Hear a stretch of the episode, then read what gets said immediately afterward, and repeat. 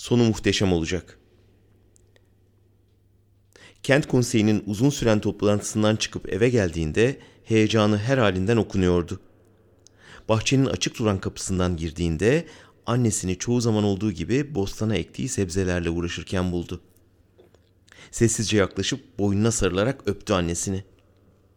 İrkilip düşecek gibi olsa da sıkıca tuttu annesinin yorgun bedenini. Ödümü kopardın oğlum hayırdır keyfin yerinde bugün dedi oğluna. Sana bir sürprizim var anne. Konferans için Amerika'ya gidiyorum. Kent konseyi toplantıda beni görevlendirdi bunun için dedi. Annesi gururla baktı oğluna, gözleri buğulandı bir an. Tıp fakültesini kazanıp gittiğinde de, doktor olup doğduğu yere döndüğünde de aynı gururu yaşamıştı.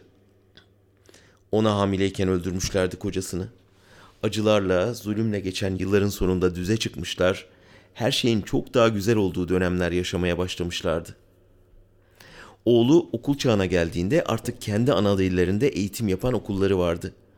Mahalle meclisleri ve kent konseyinin aldığı kararlarla açılan okullarda kendisi bile geç de olsa okuma yazma öğrenmişti. Dicle'nin kenarındaki bu kadim kentte tarıma ağırlık verilmiş, tarımla uğraşmak isteyen herkese yeterince toprak dağıtılmıştı. Dicle'nin suyu kanallarla bütün tarlaları ve bostanları sulamaya başlamıştı. Mahalle meclislerinin her biri kendi kooperatiflerini kurmuş, ürettikleri bütün ürünleri kooperatifler aracılığıyla hem birbirlerine hem de bütün bölgeye satmaya başlamışlardı.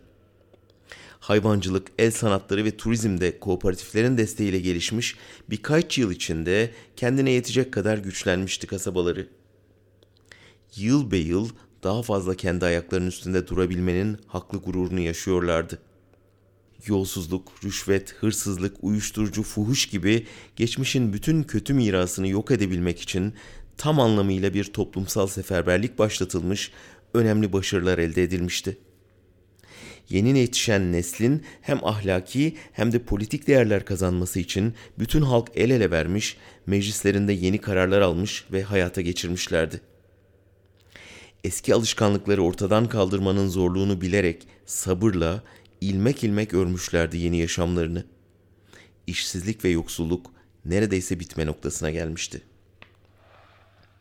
Toplumsal ekonominin olabildiğince demokratik bir modelini uygulamaya çalışmışlar, engellere ve zorluklara rağmen 21. yüzyılın ilk yarısında bütün dünyaya örnek olabilecek bir model inşa etmeyi başarmışlardı özellikle güneş ve rüzgar gücünden yararlanılarak yapılan ve bütün kente yeten temiz enerji atılımı, tarih ve doğa ile uyumlu kentleşme, herkese sağlanan eşit ve ücretsiz sağlık hizmetleri, tarafsız ve adil çalışan yargı kurumları, doğrudan demokrasinin hayata geçirilebildiği halk meclisleri, cinsiyet, inanç ve yaşam tarzı konusundaki özgürlükçü anlayışları bütün dünyanın hayranlığı ile birlikte dikkatini çekiyordu.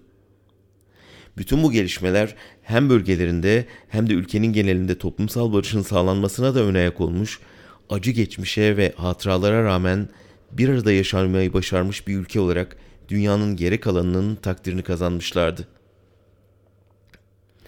Oğlu da doktor olup kasabaya döndükten sonra kent konseyinin görevlendirmesiyle halk sağlığı merkezinde çalışmaya başlamıştı. Zaten herkesin tanıdığı ve sevdiği doktor kısa sürede mesleğinde de başarılı olmuş, yardımseverliği, mütevazılığı ve çalışkanlığıyla öne çıkmıştı. Her yıl yapılan kent konseyi seçimlerinde önce meclis üyesi, arkasından da meclis eş sözcüsü seçilmişti. Bu göreviyle birlikte doktorluğu da şevkle ve büyük heyecanla yürütüyordu. Hiç görmediği babasına ve amcasına layık olma bilinciyle büyümüştü. Şimdi de bunu hayata geçirme fırsatı bulmuş olmanın mutluluğunu yaşıyordu. Kasabanın bu başarılı yerinden yönetim deneyimini anlatması için Harvard Üniversitesi'nde bir konferans vermek üzere kasabanın kent meclisinden bir kişi Amerika'ya, Boston'a davet edilmişti. Yapılan son toplantıda bu kişinin kendisi olmasına karar verilmişti. Konferans daha bir ay sonraydı ama doktor şimdiden yerinde duramıyordu. 28 yıllık hayatında ilk defa Amerika'ya gidecekti. Daha önce dil eğitimi için kısa süreliğine Londra'ya gitmiş, onun dışında hiç yurt dışına çıkmamıştı. Üstelik bu kadar prestijli bir üniversitede kendi halkını temsilen deneyimlerini anlatacak olması iyiden iyiye heyecanını artırıyordu.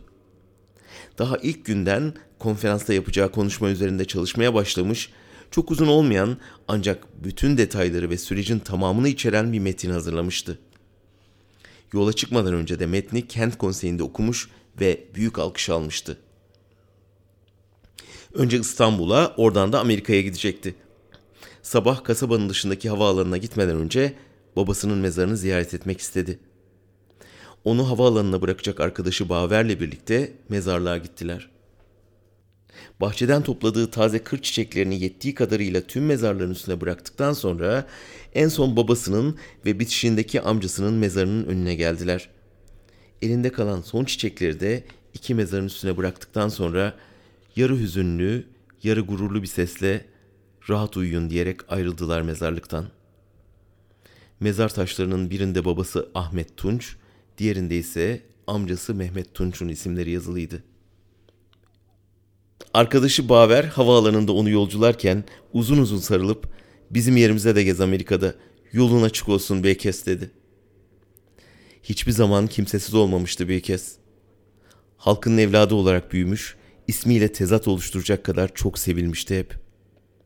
Doktor bir kez geride kaldığı arkadaşına el sallarken Cizre'nin yakıcı sıcağını hissettirecek güneş iyice tepeye yükselmiş, yeni yaşamın yeni bir günü çoktan başlamıştı Dicle'nin kenarında.''